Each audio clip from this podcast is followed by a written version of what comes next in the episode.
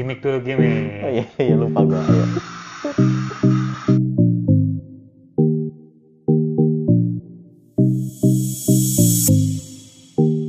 Wah. Dit, thank you Dit, thank you, thank you Dit. Thank you kan belum mulai. Ya thank you. Oh iya iya iya iya iya. Hey, halo. Apa kabar lu semua? Kembali lagi di podcast Speak Speak Santai. Kali ini gue bareng sama teman gue Adit eh, akan ngobrol-ngobrol mengenai apa Dit? Eh, ini alumni alumni, Alumni. COVID. Nah, Udah wisuda. eh, sebelumnya sorry banget, gue udah lama banget eh, nggak upload, nggak bikin podcast, nggak bikin YouTube. Eh, terakhir gue cek itu sekitar Mei 2020 tahun lalu lah. Nah tahun ini eh, kita akan berusaha lebih produktif lagi insya Allah. Dit, gimana Dit? Hari ini sehat? Sehat alhamdulillah. Alhamdulillah. Pokoknya kesehatan itu sekarang memang lebih utama banget ya. Sehat itu harga mati. It's ini dulu deh. minum dulu, minum dulu, minum dulu, minum dulu. Dit, Minum dulu. cita-cita Dit mengenai pengalaman lu Dit. Eh, mungkin kan banyak nih orang-orang di luar sana, bahkan gua juga eh, mengenai si virus corona ini bukan yang walaupun yang sering baca ngikutin berita-beritanya, cuman kan hanya kulitnya doang nih. Karena lo belum pernah ngerasain ya, Ya walaupun nggak mau gitu ya, tapi kan minimal jadi tahu ya. ya gitu. Ya, ya sih awal awalnya kan memang ya kalau kita ngeliat isu yang beredar kan netizen netizen kan bilang ini hanya konspirasi elit global apa segala Global. macam kan ya memang awalnya emang gue ngerasa kayak gitu juga sih tapi lebih kayak eh, penyakit ini ada tapi konspirasi itu ada gitu. Ya akhirnya sama Allah mungkin dikasih nih cobain nih gitu. Ya udah akhirnya kena eh dikatakan eh, gejala itu 26 Oktober dan 30 Oktobernya dinyatakan positif Gejalanya 26 Oktober, 30 Oktober dinyatakan positif Hmm. berarti more or less 5 hari ya. ya karena di 26 Oktober gejala terus tanggal 27-nya ditelepon ini kan kebetulan kenanya gue di kantor nah Oke. kenanya di tanggal 27 dihubungin sama HRD bahwa gue ada kontak akhirnya PCR 29 30 diumumkan bahwa memang positif Oke. gitu Nah, pas diumumkan positif, eh, terus apa yang lu lakukan, Dit? ya pertama-tama kan pasti kaget Lu lah tutup ya dong teleponnya kan setelah itu kan. iya dong nggak gue apa Nah, terus di rumah nyokap gue eh, figura gue jatuh ada apa ini ya Allah Wah. ya pokoknya dari 26 Oktober itu gue gejala gue biasa sehari itu bisa demam tiga, tiga kali. Mm-mm. terus dua hari pertama ya itu eh, panas demam tiga sehari tiga kali. Terus mulai diare sampai akhirnya yaitu dinyatakan positif.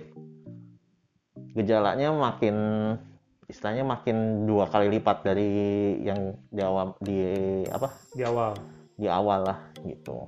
Ya udah eh di saat dinyatakan positif kantor hanya menyuruh ke rumah sakit yang ditunjuk untuk melakukan proses toraks eh, paru Oke. Karena Karena, itu gejala eh, tes apa tes toraks tuh gue sering baca tuh tes toraks lah segala macam bla bla bla gitu kan. Nah, itu memang gejala gejala awal Dit, atau apa sih? enggak Kenapa jadi selalu- toraks toraks paru itu untuk ngecek eh, virus itu ada di paru atau enggak gitu jadi bisa ditindaklanjuti ini penanganannya mau seperti apa andaikan andaikan di paru tidak Terlihat? ada eh, virus itu Oh, Oke.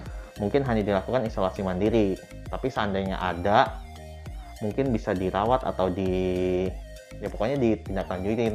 Eh, Emang beda di, di- misalkan toraksnya ada di eh toraksnya ada di- virusnya ada di tenggorokan lah atau di mana atau emang beda maksud gue. Ah kalau itu gua nggak tahu, cuman memang eh, di kenapa ditoraks di paru yaitu buat ngeliat kondisi parunya tuh gimana gitu. Oh, oke. Cuman karena kondisi gua saat itu memang parah, Mhm. jadi gua nanya sama HRD gua, eh setelah saya ke rumah sakit ini apa yang harus dilakukan? Ya paling nanti Mas di rumah aja sambil nunggu pengumuman. Nah saat itu juga gue memutuskan ya udah deh nggak diambil. Gue ambil jalur mandiri.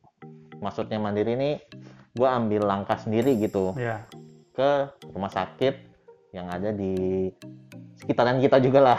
Kenapa lu ambil tindakan mandiri itu? Karena lu udah ngerasa kondisi lu udah Ya, seandainya pun gua negatif eh, pas PCR swab itu, gua emang harus tetap ke rumah sakit karena, karena, gua lu udah nggak merasa udah nggak nyaman dengan Iya, keadaan lu badan gua gitu nggak ya? baik-baik aja karena sehari demam tiga kali itu menurut gua ya udah bukan suatu Udah. penyakit yang ini ya, lagi ya. memang yang Bukan masuk angin mau masuk angin Nah, lagi nih ya. bukan bukan yang penyakit-penyakit pada umumnya. Dikerok aman nih udah nah, iya sempat kerokan juga Oh iya. nggak ngaruh. Keringet Hmm. basah, baju baju tuh bisa gan- gantinya tuh bisa ya banyak lah. Oh, memang meriang dan keringet dingin gitu, Dit. Iya. Yang lu rasain. Ya, ya mirip-mirip gejala tipes lah Oke, oke. gitu. Nah, itu yang lu rasain awal-awal pertama jangan-jangan gue tipes gitu ya. Iya, tapi setelah kantor ngasih tahu bahwa gua ada kontak Ah. sama yang positif, Ah, ya udah, udah langsung udah oh mungkin jangan-jangan jangan-jangan nih gitu sampai akhirnya kebukti bahwa ya itu pengumuman positif. Oke, nah, Nah. terus lu eh, akhirnya memutuskan untuk jalur mandiri nih di rumah sakit bahwa lu positif ataupun negatif, gua harus dirawat atau nggak Iya. ditangani cepat gitu kan. Iya, Nah, itu eh, setelah masuk apa yang mereka lakuin, Dit? jadi kan pengumuman itu Sabtu tinggal 30-nya ya. Hmm. Terus minggu dini hari jam 1 tuh gue masuk rumah sakit, gue langsung masuk ke IGD untuk pasang infus, lalu Hmm. diambil sampel darah. Itu eh, si rumah sakit pihak rumah sakit atau yang nanganin lu udah tahu kalau lu positif. Ya kan kita bawa Iya, bos suratnya itu bawa tahu. yang surat hasil itu yang Oh. PDF itu. Oh, mereka pakai APD, Dit? Pas nanganin lu? Pakai APD lah. Semua Oh, udah sekarang ya? kebanyakan standar rumah sakit kemarin yang pas gue itu banyak kan kata-kata APD semua. Apalagi nih Udah jelas ada COVID itu ya. kan. Nah, saat itu juga yang ke rumah sakit itu gue, bini gue, sama mertua gue yang perempuan. Oke. Karena mereka berdua eh, ada gejala nggak bisa nyium bau. Oh, Kalau nyium pipi lu? bisa, bini lu masih ter- bisa nyium lu ya? nyium pipi bisa. Wow. Nah, kenapa mereka ikut? Karena yaitu bini gue dari awal gue gejala tanggal 26 kita udah memang sekamar ya masa bini sama suami istri nggak sekamar kan iya, iya. karena udah sekamar terus ya udah eh, tahu ciri-cirinya ya udah kita rumah sakit bareng kita toraks bareng pasang infus juga bareng. Pokoknya semua bareng tapi kita dipisahkan karena gue udah ketahuan positif. Oh, udah positif. gue udah langsung masuk ruangan mereka masih di ruangan isolasi. Nah lalu mereka minggu siang eh, ming- eh, sorry seninnya itu langsung swab di sana untuk mengetahui positif atau enggak. Kalau mereka memang positif eh, akan dijadiin satu satu kamar nih. Oke, oke. gitu ya udah akhirnya mereka positif ya udah kita akhirnya Kalau kalau negatif tetap diisolasi, Dit? Atau kalau negatif mereka boleh pulang oh, mereka mau pulang? Oke, boleh oke, pulang oke. isolasi mandiri gitu Karena positif, akhirnya di jadiin satu ruangan kita Oke. Nah, terus oke. akhirnya dari keluarga besar lapor ke pihak eh, RT, namun tidak ada tanggapan. Lalu lapor ke pihak puskesmas, ke dokter puskesmas itu. Makasih juga sih buat dokter puskesmas di dekat rumah gue yang langsung gerak cepet gitu. Jadi tahu apa yang harus dilakukan. Akhirnya keluarga di rumah di tes swab. di tes swab. Semua tuh ya. Terus Oke. dari kelurahan juga akhirnya rumah gue disemprot disinfektan ya pokoknya dibersihin lah segala macam di rumah takutnya masih ada entah yang menempel dari gua atau benar-benar. dari Itu yang mana seperti itu kan, Dit? ya Nah, itu semprot ini ya disinfektan bukan pilok Wendy dong yang dicampur itu ya, graffiti ya. iya akhirnya akhirnya disemprot Adit, Sing- eh apa namanya? Itu gue sempat denger tuh cerita dari bini apa dari lu Mm-mm, mengenai mertua lu yang perempuan. Mm-mm. itu kan yang nggak mungkin kan sekamar sama kalian berdua gitu kan. Tapi Iya, maksudnya bisa tertularnya itu karena gimana dit? Nah itu eh, ini sebenarnya sih logika yang agak aneh juga ya Eh, ngelihat teman sebelumnya dulu positif, dia positif tapi istrinya enggak oh oke. Gitu terus nah gue sama mertua gue itu cuman papasan aja karena kita nggak ada kontak yang lama banget gitu. Yang yang pokoknya yang yang gimana gimana lah. Hanya cuman lewat sama duduk sebentar kena gitu. Karena kan kalau yang kita tahu kan penyebaran virus ini kan lewat droplet ya. Heeh. di saat ya percikan-percikan itu ya di ya, saat ya. berbarengan sama mertua itu gue nggak melakukan hal itu gitu. Entah itu batuk bersin. batuk bersin enggak gitu. Karena gejala yang gue rasakan itu gue nggak ada batuk nggak ada pilek nggak ada hilang pendera indera Cuman lu- penciuman. Cuman gue memang demam. Lemes tuh dit ya? Lu lemes sama diare. Ya. Oh karena diarenya ya? Iya, Lu karena buang, buang airnya itu ya? Buang airnya itu. Oke oke. Gitu. Nah itu penting banget tuh. Memang eh, ada sih memang peraturan pemerintah, pemerintah pada daerah ya gitu, yang me- menghimbau gitu bahwa di rumah pun kita pakai masker pakai ya masker gitu. Nah eh, memang itu agak susah sih gitu ya di- Agak. dijalankan ya karena ya agak susah untuk masyarakat Indonesia kan karena rata-rata kan sebenarnya kalau kita pernah dengar ob- eh, candaan tongkrongan kan namanya peraturan itu ada untuk, untuk dilarang kan ya tapi kalau untuk di rumah menurut gue mah rada susah sih Rada ya susah. karena eh, ya gimana gitu satu rumah kayaknya aneh aja gitu ya pakai Iya, masker di rumah segala macam gitu. Eh, tapi mertua lu itu memang serumah dit sama lu serumah memang serumah ya serumah tapi ya itu ya lu udah pakai masker pun pas di rumah kan lu sempat pakai masker sempat ya? pakai jadi ketika gua gejala itu gue langsung pakai masker lah always tuh selalu selalu selalu Ah, tapi hanya di kamar doang iya iya iya. Oh, Oke oke oke. Memang eh, teman-teman memang banyak yang bilang memang virus corona ini adalah virus seribu wajah gitu. Hmm. Eh, ya, seperti Adit tadi ngomong gitu kan kalau eh, dia positif, ternyata istrinya enggak. Nah, sedangkan Adit ini enggak istri- itu teman gue iya. teman gue ha. Nah, seperti Adit ini positif, istrinya positif, mertuanya yang perempuan pun positif, tapi tidak namanya kontak segala macam yang ba- eh, bahkan Adit pun pakai masker gitu, walaupun si ibunya tidak pakai gitu kan. Nah, terus setelah itu kan minggu masuk rumah sakit nih. masuk rumah sakit seninnya baru ada dokter karena Ah. sabtu minggu dokter nggak ada senin dokter masuk itu setelah ngeliat cek hasil toraks sama sampel darah gue gue itu udah di tahap infeksi Oke, apa Jadi- Adit? Semua. enggak gua, eh, iya kondisi gue tuh udah terinfeksi covid Oh, oke. jadi menurut dia itu ada tiga tipe yang terkena covid yang pertama itu OTG tanpa gejala artinya lu ngerasa sehat tapi ketika lu di swab lu positif yang pertama yang kedua itu gue eh, infeksi Mhm. yang ketiga itu yang udah parah banget yang udah masuk ke paru jadi Oke. paru gue tuh bagus di Oh. hasil toraks apa tuh fenomenia ya? Biasanya kan? nah, gue nggak tahu istilah Iya, iya, kalau ke paru. Mm-mm. Cuman dokter hanya bertanya-tanya, oh berarti Pak Adit ini yang diserang ke pencernaan gitu. Karena memang gejala-gejala COVID yang baru-baru ini kan memang pencernaan kan Iya, yang iya, diserang, iya. termasuk salah satunya hilangnya indera penciuman. Benar, benar. Ya udah, akhirnya dicek, dikasih obat lah. Kayak misalkan bukan misalkan sehari itu gua ada suntik perut pagi malam ini eh, tujuh hari pertama ya karena dokter Nah, bilang suntik perut. Gue juga baru dengar nih, suntik perut tuh maksudnya gimana, Dit? jadi biar Supaya apa sih gitu? kalau kalau yang gua tanya sih kenapa harus suntik di perut gitu Mhm. karena yang gua tahu kan suntik perut tuh hanya buat orang yang suntik insulin Ada diabetes gitu kan yang, Hmm, yang di apa gue punya diinsul. diabetes dia bilang Mhm. enggak ini hanya untuk menjaga darah kita biar nggak kental Oke, gitu sih dia bilang terus suntik di infusan tangan itu gue empat kali pagi siang dua kali terus malam juga sekitar tiga atau empat plus suntik perut juga gitu terus total obat yang gue minum itu Banyak ya, Dit? total obat yang gue minum tuh sekitar 15 Gue nyuntik mulu nih.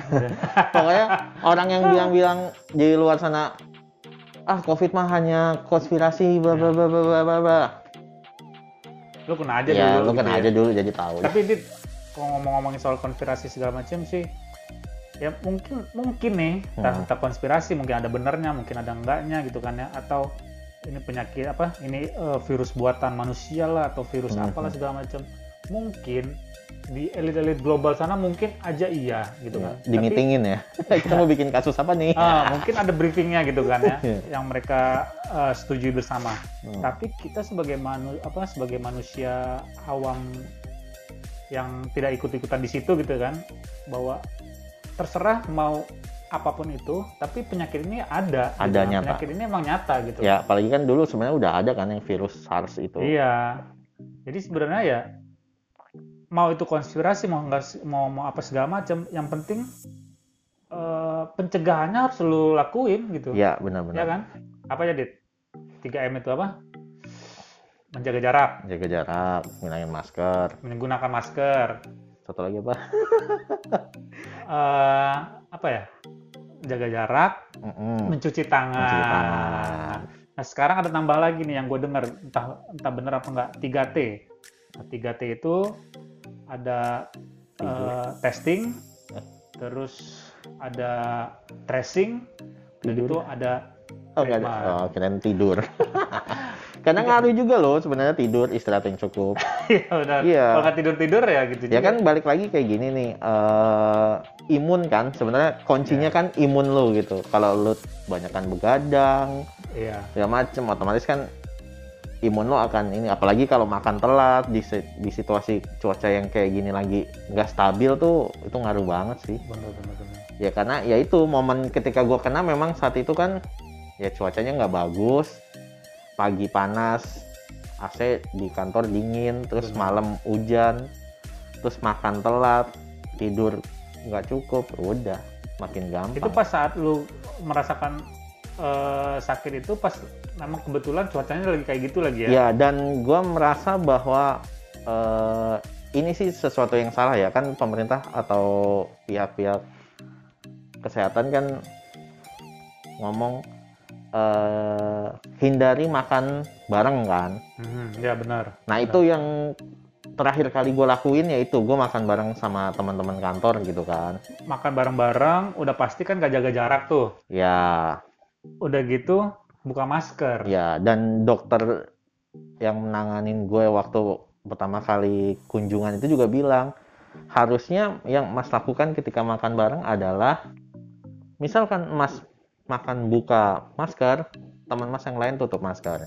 ganti-gantian ya Ganti-gantian intinya. cuman susah deh ganti-gantian kayak gitu ya kan maksudnya Iya. kalau gue sih ngambilnya daripada kita ganti-gantian buka tutup buka tutup masker segala macem eh, lebih baik ya hindari dulu deh gitu makan, sendiri aja mending ya. ah ah, makan sendiri aja gitu maksudnya ya eh, setelah itu ya setelah kenyang lu setelah minum segala macam ya sudah lu ngumpul aja lagi walaupun Ya. masih jaga jarak gitu Ya, ya itu balik lagi gue termasuk tipikal orang Indonesia yang yang penting gue pakai masker, yang penting di ketika kan sekarang setiap kantor masuk kan lu harus swab PCR atau antigen kan. Iya.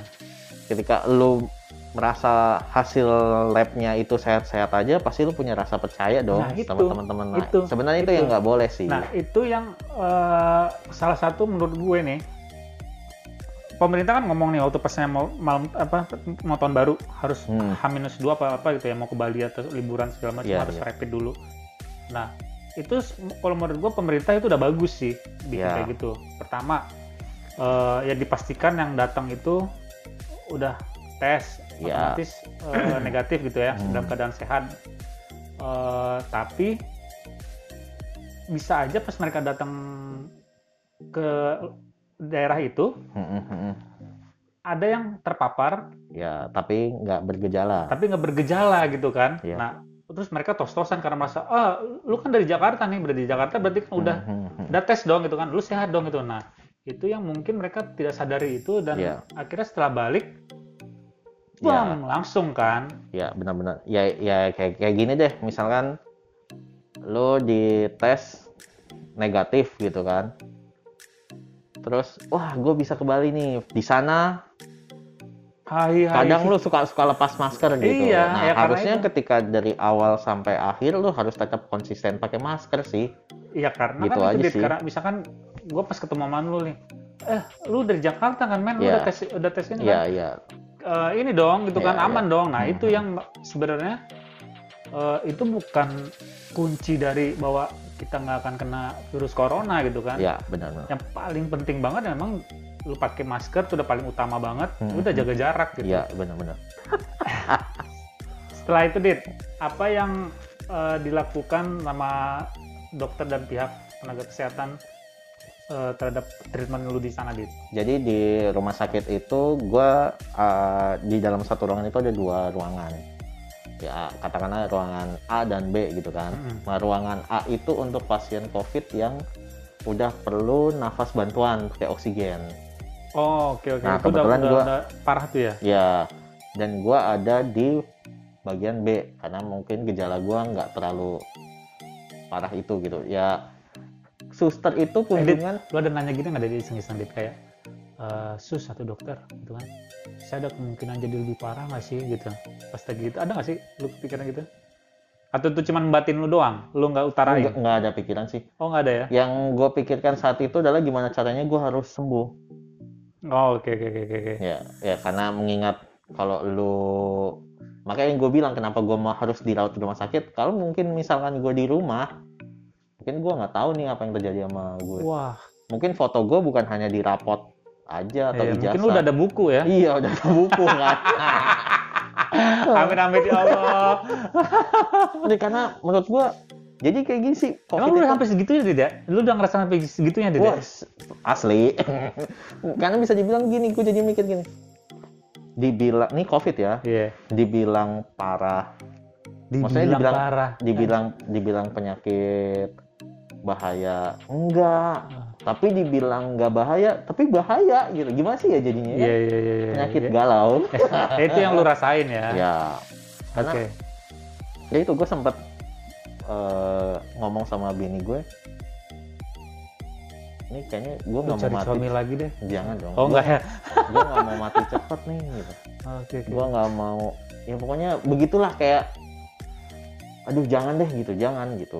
Makanya yang ketika di rumah sakit kan suster itu kunjungan sehari tiga kali. Mm-mm. pagi siang malam. Nah itu pagi selalu diukur tensi sama kadar oksigen. Ah ini apa? Saturasi. Saturasi apa? Ya? saturasi itu ini apa namanya saturasi eh, nafas lu. Ya itu yang, yang ditunjuk di- gitu kan. Nah iya, itu saturasi. Nah itu itu tuh iya iya iya. Nah itu kan standarnya kan eh, minimal 95 kan Iya. nah alhamdulillah sih gue 96 98 Nah, karena ada gejala katanya gejala covid juga yang OTG Mm-mm. dia nggak ngerasain apa-apa Ya. apa happy happy apa happy call. Buat masak. Happy happy joy joy. Nah itu eh dia tiba-tiba jatuh meninggal langsung. Iya iya. Karena si saturasi itu makin lama makin menurun tapi Iya, dia iya, nggak benar. ngerasa apa-apa sebenarnya gitu. Tapi setelah dicek ternyata memang Iya. saturasinya itu menurun. Bahayanya itu ya. Iya Terus- makanya dia setiap pagi siang sore tuh uh, suster datang buat tensi sama ukur kadar oksigen itu. Terus dokter visit sehari sekali ya biasa nanya kontrol terus apa yang dirasa apa yang gejalanya. Cuman selama di rumah sakit karena dokter udah mengucapkan ke gue Mas Adit sabar ya eh, masa beratnya 10 hari memang gitu. Tapi alhamdulillah gue mengalami peningkatan kesehatan tuh setelah hari ke-8 jadi seminggu pertama itu gue makan nggak bisa dicampur aja jadi misalkan lauknya nasi sama ayam gue hanya bisa makan nasinya aja. Karena kalau dicampur gue mual. Apa yang gue masukin ke perut itu selalu keluar. Tapi keluarnya kan logikanya kalau orang habis makan Aha. mual muntah kan keluar dong makanannya. Iya, ini iya. yang keluar hanya uh, cairan putih berbusa-busa gitu. Dan itu apa deh itu memang ciri khas si busa itu ciri khas covid itu apa? Gua gua nggak tahu itu ciri khas apa cuman ya gejala yang gue alamin tuh kayak gitu. Itu selama tujuh hari pertama terus gue juga nggak bisa mandi karena menurut gue tuh air tuh kayak dingin kayak nusuk es es kecil gitu tuh Au. nggak bisa nah setelah hari ke 8 gue udah berusaha mulai makan enak kantor juga ngirimin makanan terus beberapa Oh, iya? teman-teman gue iya beberapa teman-teman alhamdulillah gue dapat kantor yang peduli sama gue sih Dapat apa? Di makanan? Di dia kasih makanan gitu? dikasih sama siapa nih Ya sama kantor. iya maksud gue. buah Oh terus, iya. eh, linhua Oh, oh, yang katanya obat. obat Iya, covid iya, iya. padahal itu hanya obat batuk biasa di Ah. Cina Baju, sepatu gitu nggak? martabak iya Oh, iya iya? kayak gitu gitu ya alhamdulillah pada Alhamdulillah, banyak ya. karena yang dibutuhin sama orang-orang yang Support itu tadi. covid itu ya itu Benar, support jangan Iya, iya. dijauhin Eh, lah Dit. gitu Kalau yang gua baca-baca nih atau yang gua dengar-dengar yang misalnya gua lihat di TV gitu kan yang Hmm. pasien-pasien pernah dirawat itu katanya itu apa mereka kayak ada olahraganya apa segala emang benar Dit?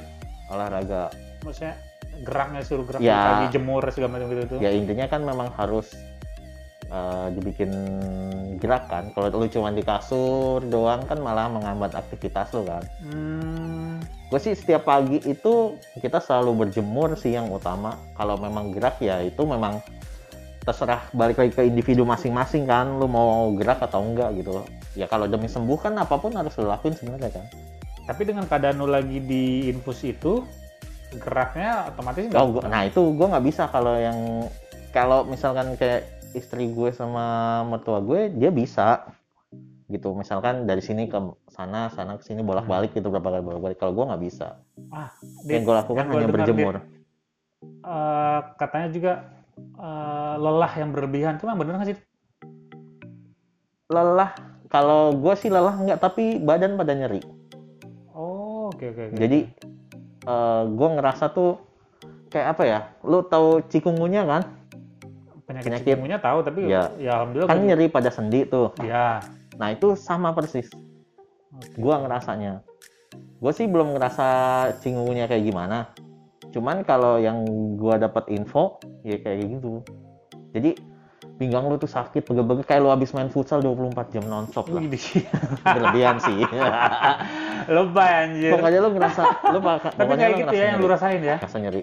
Nah itu nah setelah di hari 8 lu mulai eh, badan masa enak makan juga udah mulai enak lu udah Ya. bisa mandi lu rasain air juga nggak begitu dingin. Terus eh, dokter eh, ngomong dong bahwa lu di progres yang menuju baik gitu ya? Ya menuju baik ya. Oke oke. Terus eh, akhirnya gue juga cabut infus tuh. Hmm, di hari ke-8 itu? Hari hari hari 8 itu gue Adit, cabut infus. lu keluar di hari ke berapa Dit? gue total itu masuk 1 November keluar 13 November. Karena eh, kan kalau yang kita tahu kan lo harus isolasi mandiri 14 hari kan? Ya setelah lu eh, keluar sebenarnya ya enggak sebenarnya kan kalau misalkan lo ada covid atau apa lo harus isolasi mandiri 14 hari kan. Aha.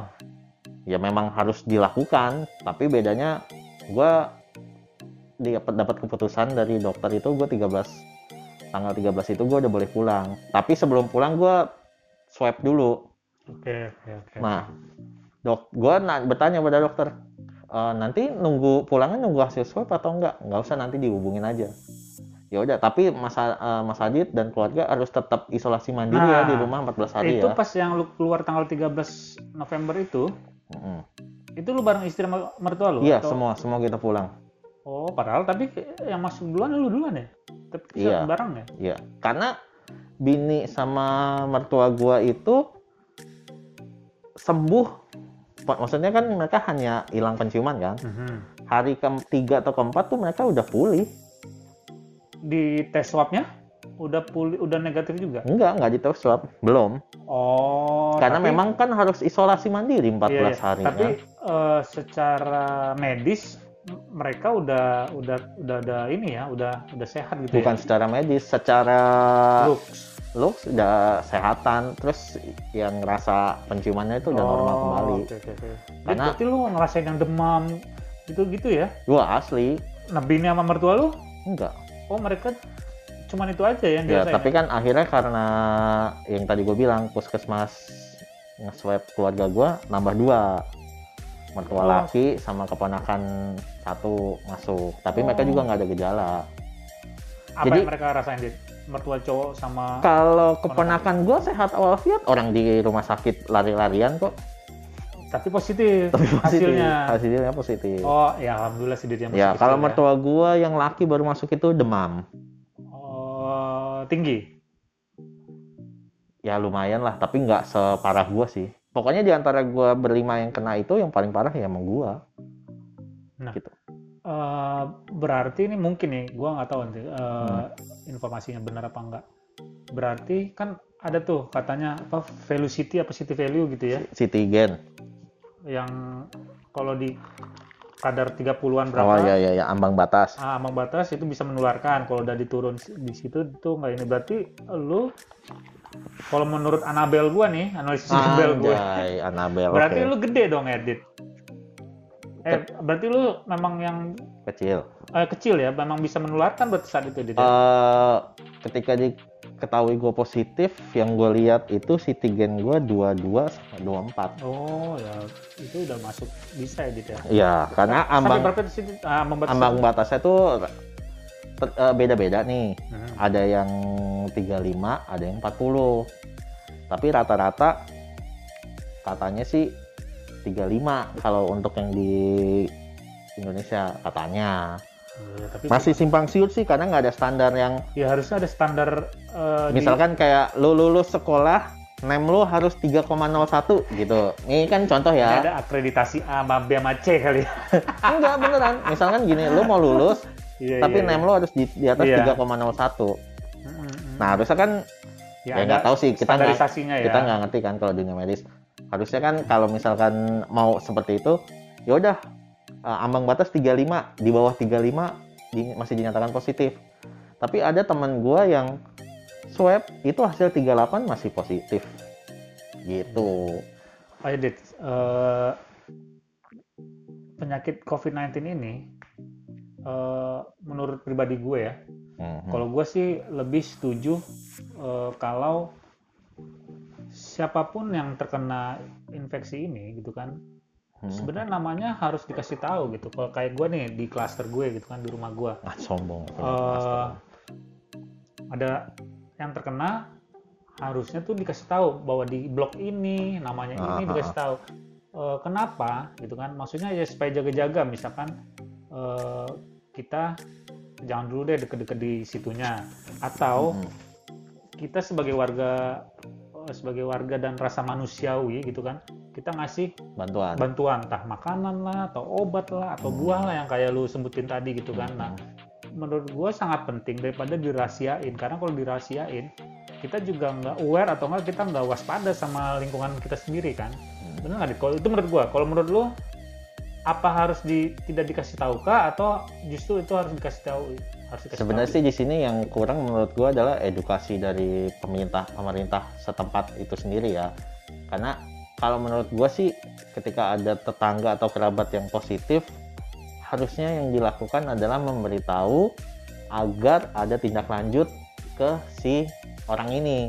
Entah itu bantuan makanan, makanan entah obat-obatan entah obat-obatan. Tapi yang di- dikhawatirkan kenapa di- itu ditutup-tutupi adalah ketika ada warga yang tahu ada tetangganya yang positif, itu malah dijauhin. Karena sanksi sosialnya memang Iya. di yang yang yang ya yang sering Ya, orang gua- alami gua ya kayak percaya gitu. sih itu memang eh, dan itu memang nyata adanya ya di awal-awal pandemi itu memang banyak masyarakat yang digituin gitu ya orang Ya. yang digituin yang di, diusir lah dari Kayak penyakit hina gitu kan. Ah, cuman kan menurut gua seiring berjalannya waktu apalagi sekarang udah eh, corona udah ulang tahun nih ya yang pertama ya Iya udah setahun lebih, setahun lebih. corona udah ulang tahun nih gitu kan Iya, iya, semoga nggak panjang umurnya gitu kan nah orang-orang kayaknya nih mostly udah mulai ya Peduli ya. peduli gitu. Nah dan rasa menyimpan rahasia itu menurut gua udah nggak udah nggak patut lagi sih gitu dilakuin gitu. Karena eh, nah yang gua dengar tuh mengenai donor plasma Hmm. itu balik lagi kalau ada tagline nih istilahnya gitu orang yang udah terinfeksi COVID-19 kan orang yang memang bisa jadinya mendonorkan plasmanya kan dit Iya. plasma darahnya nah itu benar gini begitu sakit dihina-hina gitu kan Hmm. itu udah sembuh dibutuhin Nah, dihani-hani ya. Disayang-sayang, hani-hani. dihani-hani gitu kan ya nggak sih Iya. nah eh dit jelasin dit Eh, donor plasma itu apa sih setelah itu kan lu gue lihat dipastikan lu, lu donor Hmm, plasma kan hmm, gitu kan hmm. nah kalau gue sih pribadi awalnya pas gue lihat lu donor plasma gue juga tergerak pengen tapi ternyata eh, orang yang belum kena Iya, iya. itu Belum bisa. ternyata belum bisa nah dit jelasin dit gimana dit Jadi kalau ini hanya eh, pemahaman gua Iya. atas informasi yang diberikan sama orang PMI ya. Iya. Eh, setiap orang itu kan pasti punya antibodi Hmm. yang diproduksi sama sel sumsum tulang belakang. Nah, eh, itu nggak akan habis. Itu akan selalu diproduksi oleh eh, si sumsum tulang belakang itu. Tapi kalau antibodi yang udah kena COVID, itu kayak manusia nih misalkan gue yang udah positif, itu gue jatuhnya punya dua antibodi. Antibodi yang, tubuh pada sama antibodi yang COVID. oke Nah, cuman perbedaannya antibodi COVID ini akan bisa hilang. Nah, kebanyakan itu ada yang mengatakan tiga bulan atau enam bulan antibodi COVID itu akan hilang. Tapi Tiga ada bulan atau enam bulan antibodi covid akan hilang oke ya, tapi ada beberapa kasus juga yang sebulan udah sehat itu udah hilang antibodinya. Makanya ketika lu mau melakukan donor plasma, nggak semua orang yang bekas positif katanya itu bisa mendonorkan plasma. Jadi lo ada uji 8 kali ya 8 kali uji sampel darah lu lah. Jadi ketika lu mau melakukan donor kan lo datang ke PMI, Mhm. lo cek sampel darah. Diambil darah lo 8 tabung tuh. Anjir, banyak ya. Lumayan lemas dikit. ya kan di situ makan mie instan. Iya. Nggak ada vitamin-vitaminnya, bro.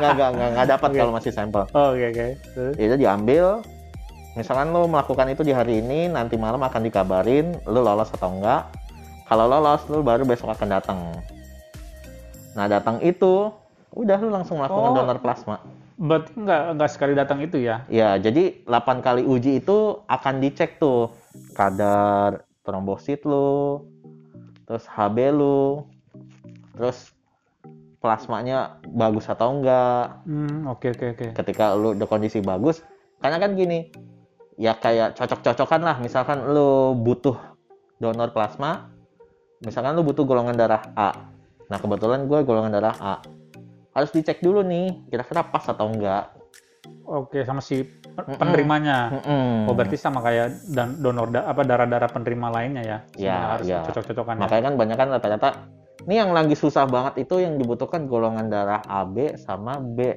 untuk donor plasma ya Hmm. Sem- walaupun Karena semuanya itu darah yang susah ya men- menurut gue golongan yang agak jarang sih Dit ya. Kayaknya paling banyak A ya. Iya dan Bahkan gue juga A gue darahnya. ya intinya memang lagi susah banget sekarang gitu ya udah akhirnya gue saat itu donor plasma nah ya, sepemahaman gue yang namanya donor darah darah dong warna merah kan Iya. Ini tapi? Kuning. tapi ternyata warnanya kuning Biru, kayak biru. air jahe Oh, Biru, gua biru, bangsawan darah dong, bangsawan. Anjir. Lu warna apa, Dit? Hah? Warna apa? apanya Eh, plasmanya dong. plasmanya warna kayak air jahe gitu agak kuning kuning Oh, oke oke oke. oke. karena gue baru tahu jadi ternyata sistemnya adalah itu sama aja kayak lu cuci darah jadi darah diambil Ah, nanti darah yang diambil itu akan disuling oke. plasmanya Oh, ini hari kedua nih, pas hari kedua Iya, ya. Oke iya. oke oke. plasmanya diambil Ah, lalu yang darah merahnya akan dibalikin lagi ke tubuh lo nah alat itu kata orang PMI-nya itu akan menyedot plasma yang masih bisa disedot jadi dia nggak dia nggak akan berhenti kalau plasma yang udah habis. Eh, ada di badan lo nggak bisa kesedot istilahnya Oh. kayak mesin air lah Iya iya iya. dia nggak akan berhenti nyedot kalau airnya masih bisa disedot. Kegunaannya plasma ini apa sih, Dit? Maksudnya? Jadi plasma ini sih sebenarnya kayak tentara sih ya. Jadi kan untuk orang yang udah sembuh, mereka udah punya antibodi khusus nih. Ah, Istilahnya udah ada punya tentara ketika ada virus ini bisa ngelawan. Berarti penanganan Jadi- sekarang lebih baik dong harusnya Dit ya. Karena kalau dulu kan belum ada belum ada pakai donor plasma gitu kan. bukan lebih ya bukan lebih baik mungkin lebih efektif kali Ayo iya lebih efektif. jadi kayak gua ngasih tentara nih ke lu nih Iya, gitu. karena dulu-dulu enggak kan ya. Kayaknya dulu-dulu nggak seheboh itu deh. Eh, sebenarnya dulu di Eropa udah dilakuin sih yang gue Oh, baca ya di oke. Eropa tuh udah memakai sistem itu gitu cuman entah kenapa di Indonesia waktu itu belum dilakukan ya nggak tahu sih mungkin ada pertimbangan lain Karena- dari dunia medis Gue juga baru dengar ya entah gue yang kudet atau apa gitu ya kayak emang baru belakang sebulan dua bulan ini paling ya. ya itu karena sekarang tuh pasien udah semakin banyak kemarin aja kan awal-awal Januari sampai 14.000 ribu kan nah mudah-mudahan sih gini dari 14.000 ini nanti mudah-mudahan mereka semua sehat dan mereka ngasih donor plasma Ya, itu ya. Oh, ini satu lagi nih. Eh, kita tetap harus 3M tadi dan tambahan 3T Mhm. itu.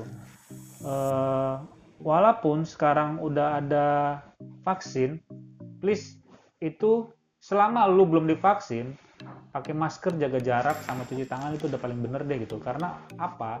Vaksin itu bukan obat, cuy. bukan menyembuhkan bukan, menyembuhkan atau apa pun itu itu memang ya lu dikasih pagar aja hanya gitu menjaga kekebalan tubuh lu lebih iya dikasih pagar kayak rumah kayak rumah lu dikasih pagar ya pagar itu bisa aja lu tetap kemalingan gitu kan ya Iya, iya. iya. itu pun udah kalau udah dikasih pagar apalagi lu yang belum divaksin gitu kan Eh, Iya. jadi apa pun ceritanya kita happy atau kita seneng karena vaksin sudah ada oke it's Iya. okay gitu gitu ya tapi bukan jadi kita malah abai terhadap Iya. 3M itu Iya, gitu kan nah jadi please eh, jangan kendor lah gitu kan kita tahu semuanya capek semua lelah Iya. gitu kan terhadap pandemi ini yang udah lama banget capek lah bener capek banget deh ya gitu kan Eh, waktu ih, dikuras ya kan Nah tapi ya Itu mau nggak mau tangan. gitu, mau nggak mau ya memang Mhm.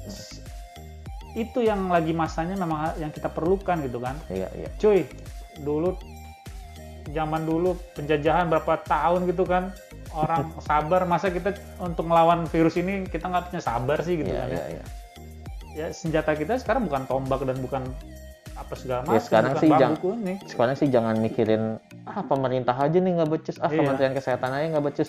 Tapi karena semuanya Dari- belajar dit. dari tapi dari individunya yang harus ngerti juga sih karena semua harus berjalan bersama sih. Lo- sama iya. Karena pemerintah pun ya jangan jangan kan pemerintah Indonesia negara mana sih yang yang udah tahu gitu kan cara Iya. penanganannya gitu semuanya tuh belajar semua itu ngeraba ya, gitu kan Inggris aja sampai lockdown dua kali kan nah iya nah jadi eh, apa pun yang mereka lakukan itu trial and error udah pasti lah ya, gitu kan ya.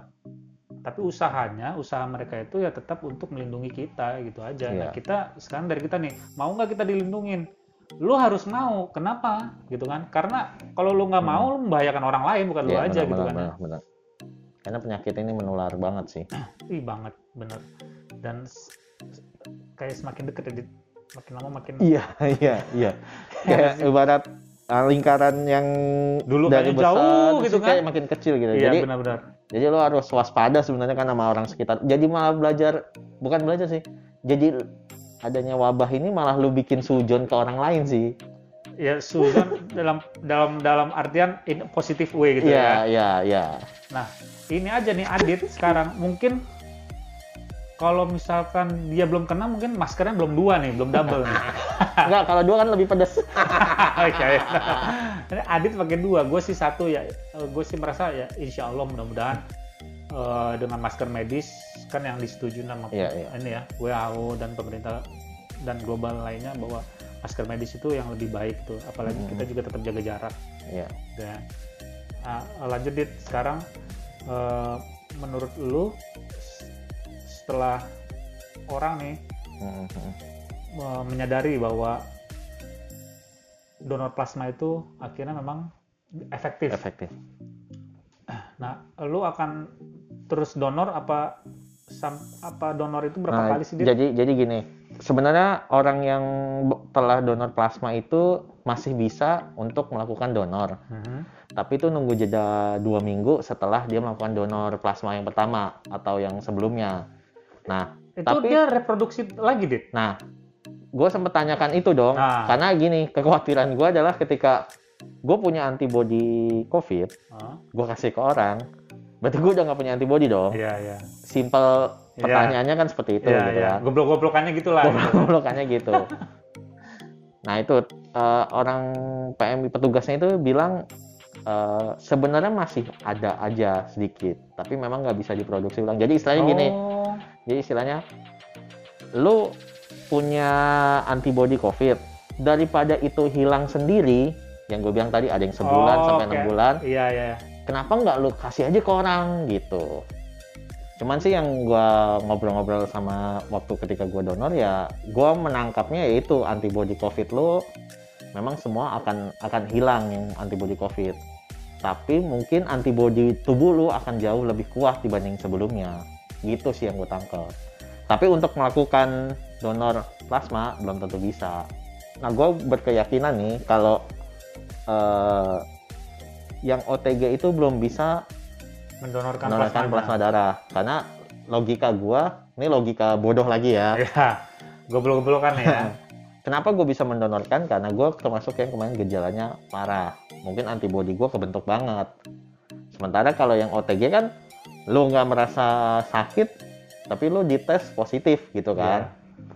tapi ngelihat situasi yang kayak gini mungkin ya nggak ada salahnya untuk orang yang bekas positif mau itu OTG atau enggak coba aja datang ke PMI untuk lo donor plasma siapa tahu itu bisa Setelah diuji sampel 8 kali itu ternyata mm, bisa membantu karena ini kondisinya nih di PMI emang lagi butuh banget sih ada nggak perubahan yang lu lakukan setelah itu gitu? perubahan hidup pola hidup atau- Pola hidup, pola menghadapi kondisi sekarang ini. ya biasa 3M itu tadi Oke.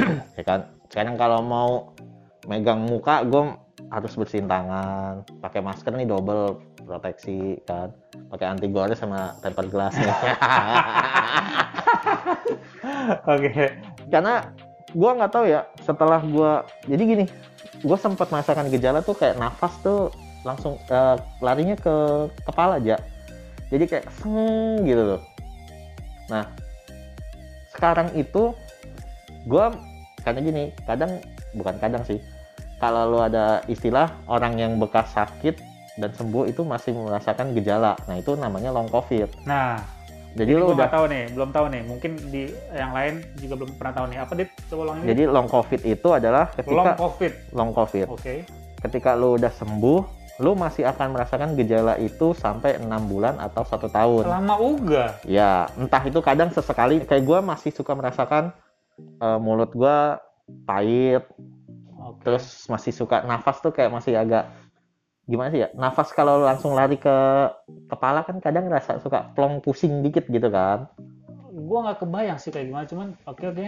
Ya kayak lu hidung kemasukan air dikit deh. Oh iya ya, kalau misalnya lagi berenang gitu ya. Mm-mm. Idi.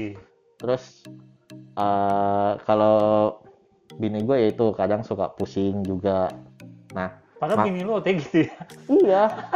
eh bukan OTG sih kan dia hilang indera Iya, penciuman. iya, iya, cuman gitu ya. Mm-mm, masih Maksudnya hanya itu aja gitu. iya makanya masih kita masih akan suka merasakan sih.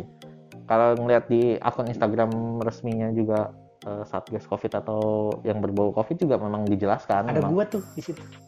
Insta- Instagram. suwe. ya lo akan masih akan merasakan itu Oke, sih oke. selama ya enam bulan sampai satu tahun lah gejala sampai Covid. setahun yang lama ya, Dit? Oke. ya udah jadi kayak gitu ya keluar dari mana-mana gue langsung nyampe rumah mandi ganti baju ya menjaga aja sih Iya, iya. karena kita nggak tahu nih karena ibaratnya nih kayak ranjau sih Oh, satu lagi nih, Dit. Yang gua tahu bahwa memang eh, salah satu penyebarannya adalah walaupun bukan itu dari uang, ya uang Ya, pertukaran uang. waktu ya Nah, waktu. Nah, please, maksud gue gini, se- eh, selagi eh, lulus semua nih bisa cashless segala macam, ya gunainlah cashless gitu ya. ya Walaupun misalkan terpaksa banget, kepaksa banget memang harus ngeluarin uang yang kembalian segala macam, lu taruh di plastik itu kantong mau taruh di kantong juga nggak apa-apa tapi tangan lu habis itu di hand sanitizer atau cuci tangan nah uangnya setelah itu ya lu semprot Iya, eh, iya, disinfektan iya. lah. gitu Gue kan. nyampe rumah juga gitu, semua barang Iya yang kan? dari luar Nah atau semprot-semprot. sekarang ini lagi happening juga nih eh, kot- kotak yang dikasih lampu ultra Kayak teman saya dong. ya tapi itu beneran deh itu memang itu bener Sinar banget UV ya? sinar UV itu eh, selama 30 menit ya lu taruh aja barang-barang lu segala macam ntar dia akan steril lagi nah eh, maksud gue gini memang di era new normal ini kita memang hidup serba ribet gitu kan untuk iya, untuk ribet. untuk diri kita sendiri atau enggak Ribet nyari duit. tapi eh, itu hal yang paling penting sih Iya. diri kita dan keluarga dan teman-teman lainnya gitu. ya kalau eh, lu sayang sama keluarga lu sama diri lu sama teman-teman lu ya lu harus ribet sekarang itu gitu. Iya, Jadi iya, iya. Banyak perintilan-perintilan yang dulu kita sepelekan. Kalau dulu kan lo habis ngupil langsung makan Iya, gorengan. itu jadi itu Kayak sekarang nggak bisa pernah deh. tebak-tebakan itu deh apa bedanya apel sama upil gitu Ya kan kalau apel di atas meja, upil di bawah meja. iya nah sekarang jangan gitu lagi Iya, ya iya, iya. Ya kalau bisa sekarang jangan. Iya, nah tapi dit eh, lu ngerasain nggak gitu kan eh, yang perbedaannya nih sekarang ini eh, gua udah jarang banget yang namanya ngerasa flu atau batuk-batuk atau demam gitu. Kalau dulu gua lumayan cepat lumayan sering sih gitu kan lumayan sering sebulan sekali karena menurut gua nih secara pribadi orang dulu kan sembarangan lah yang bersin hacin bebas gitu kan Oh kalau sekarang semua kayak ini tau nggak lo X Factor. Kalau lo bersin, semua langsung nengok. Langsung. iya, sekarang kan kayak gitu kan. ya atau enggak lu mau bersin banget kalau di publik gitu ruang publik lu langsung lu tahan deh kalau Iya. ya kan? Kalau dulu kan lo kentut di tempat umum nih, baru orang pada nengok kan. iya kalau bersin ya sudah lah orang Iya, ya udahlah Kalau gitu. Kalau sekarang malah bersin orang. lu batuk mau bubar Iya, gue pernah punya pengalaman itu. Gue waktu itu eh bayar eh, cicilan mobil kan. Ah, ah, Kita antri tuh. Di sebelahnya ada ibu-ibu lagi makan gorengan. ah. Buka masker dong. Yoi. Kayaknya dia keselak cabe tuh. Sung! Mas-mas Grab yang pada bayar cicilan motor langsung. Gue bilang, wah. nah itu kan karena ya karena gue gue sekarang jadi parnonya adalah gue setiap hari tadinya cuman bawa apa hand sanitizer sekarang gue bawa disinfektan jadi gue kalau masuk ruangan mana gue ya kayak persis yang lo lakuin tadi Kalau gue memang dari awal sih emang gitu sih. Memang gue bawa disinfektan Iya. segala macam. Eh, ya karena gue juga nggak tahu kenapa gue gue parno dit. karena ya faktor dulu gue pernah pneumonia apa Iya. pneumonia kan ya. Gue pernah juga jadi wal, eh, ya jadi parno-parnoan itu ya terbawa aja cuman ya nggak masalah lah demi kesehatan. Iya, Dit, thank you Dit udah Ya. mau sharing mengenai oke pengalaman lu segala macam. Mudah-mudahan eh, teman-teman di sini juga dapat hikmah hikmahnya lah, dapat pembelajarannya lah dari Ya. Adit gitu kan. Nah, eh, mengenai tadi long covid, terus eh, plasma, Plasma darah. gitu kan. Nah, terus 3M jangan kendor, ditambah lagi 3T tadi eh, treatment apa tracing eh testing tri- te- tri- tracing udah gitu treatment jangan lupa. Nah, oke teman-teman eh, thank you yang udah nonton eh, sharing gua sama Adit ya semoga kita semua selalu sehat-sehat aja yang Amin. sa- sakit akan cepat sembuh yang sehat akan selalu semakin kuat dan sehat dan Indonesia bangkit dari keterpurukan dan Indonesia makin jaya sempra dulu ya, dong ya, ya, ya, ya. see you ya, ya, ya.